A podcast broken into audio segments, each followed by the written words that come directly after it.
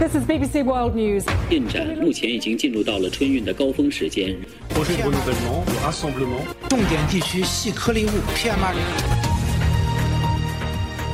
나라방 뉴스 살펴봅니다. 전주현 외식캐스터 안녕하세요. 네, 안녕하세요. 주요 20개국 G20이 러시아의 우크라이나 침공을 두고 분열하는 모습을 보이면서 일부에서 해체 가능성까지 거론되고 있다고요? 그렇습니다. 주요 20개국 재무장관 회의가 현지 시각으로 20일 미국 워싱턴 DC에서 진행이 되고 있는데요. 러시아 측 발언을 앞두고 미국과 서방 재무장관들이 러시아의 우크라이나 침공에 항의하는 의미로 집단 퇴장을 했습니다. 네. 미국 재무장관이죠. 옐런 장관을 비롯해서 파월 연방준비제도 의장, 프릴랜드 캐나다 부총리, 라가르드 유럽 중앙은행 총재, 또 베일리 영란은행 총재가 참여를 했는데요.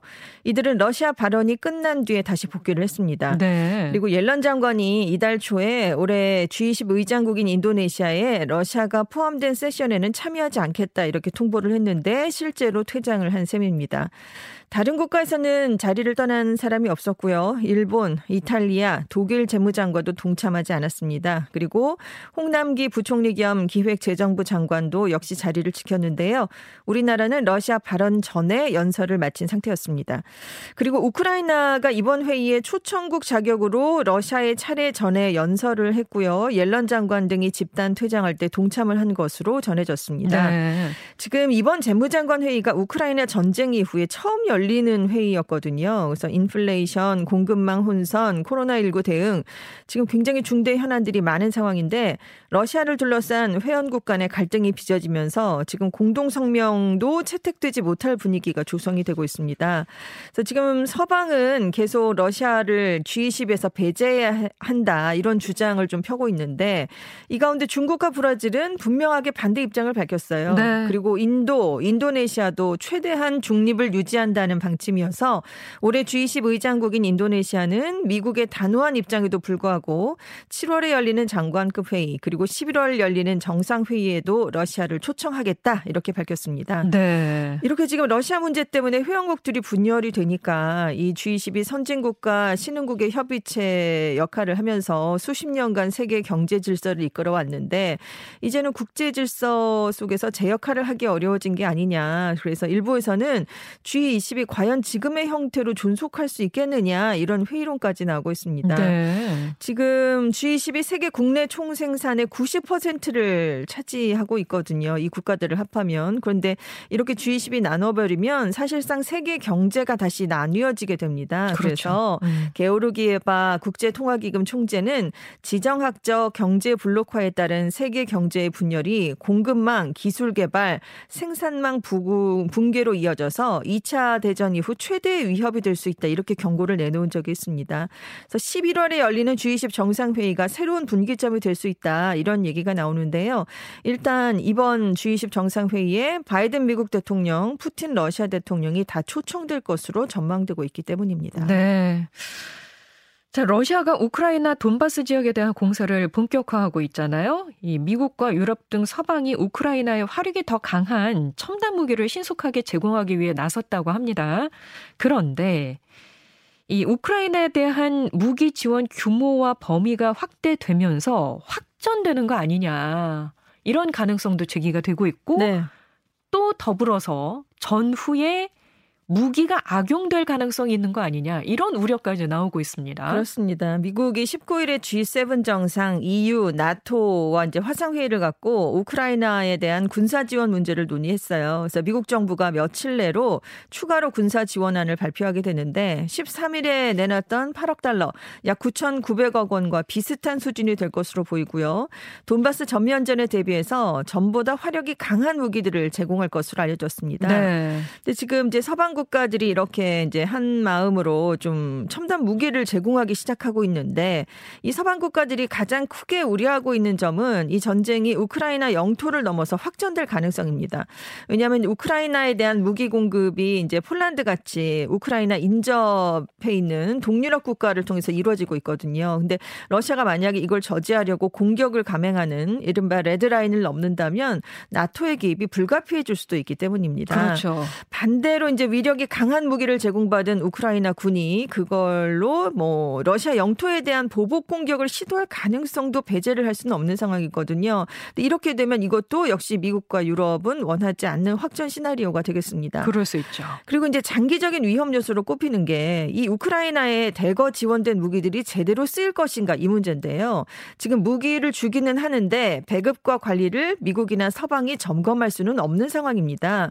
그냥 우크라이나 당국이 보고를 하면 거기에 의존을 해야 되는 상황이고요. 그래서 지금 전투 현장에서 얼마나 많은 무기가 쓰였나 이걸 확인하기가 어렵습니다. 음. 그리고 이제 우크라이나가 기본적으로 더 많은 무기를 제공받기 위해서 필요량을 과장할 가능성도 있다 이런 얘기도 있거든요. 네. 근데 지금 더군다나 미국이 제공한 무기들의 종류를 보면 개인 화기를 비롯해서 휴대용 미사일, 드론 이렇게 좀 쉽게 은닉하거나 이동이 가능한 그런 것들도 많은 상황입니다. 그래서 사실 CNN은 미국이 그동안 아프간, 사우디, 아랍에미리트나 뭐 이런 나라 등에 지원하기 했거나 판매한 무기 중에 일부가 암시장에서 거래가 됐거나 뭐 알카에다, 이란 같은 테러 조직, 적국의 손에 들어간 사례가 있었는데 이게 또다시 재현되지 말라는 법이 없다 이런 지적을 내놨어요. 어.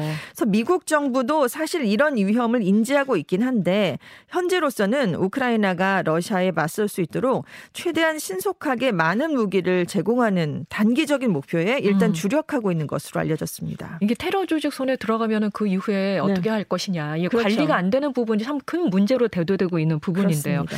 그러면서도 지금 어쨌든 화력이 강한 첨단 무기를 뭐 제공한다 이런 얘기들이 계속 나오고 있고 네. 제공하고 있고. 그렇습니다. 그런데 전투기 지원은 안 하고 있나 봐요. 네. 예, 그 어, 러시아군이 이제 전면 공세를 취하니까 이 우크라이나에서 어, 전투기 지원에 소극적인 서방 국가 대신에 테슬라 CEO 머스크죠. 이른바 슈퍼 부자들에게 구매 자금을 요청하는 캠페인을 지금 벌이고 있다면서요? 그렇습니다. 우크라이나가 사실 개전 초기부터 서방 국가들에 계속 요청해온 것이 전투기 지원, 비행 금지 구역 설정 등이었어요. 그런데 서방 국가들이 우크라이나의 전투기 지원 요청은 거절하면서 대신에 러시아를 제재한다던가 우크라이나에 다른 무기와 장비, 의료 물품을 보내는 식으로 지원을 해왔습니다.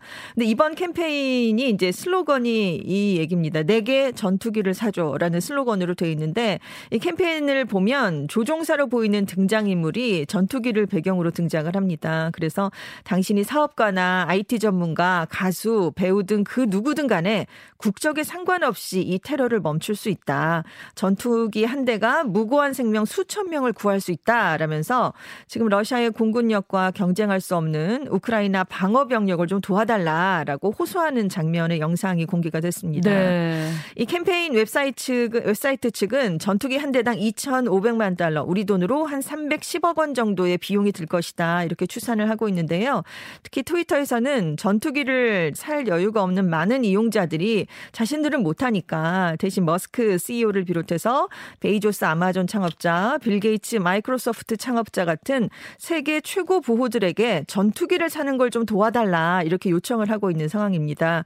그리고 사도비 르비우 시장 등 많은 우크라이나 사람들도 이 내용을 담은 해시태그를 SNS를 통해 알리면서 지금 캠페인을 홍보하고 있는 그런 상황입니다. 네.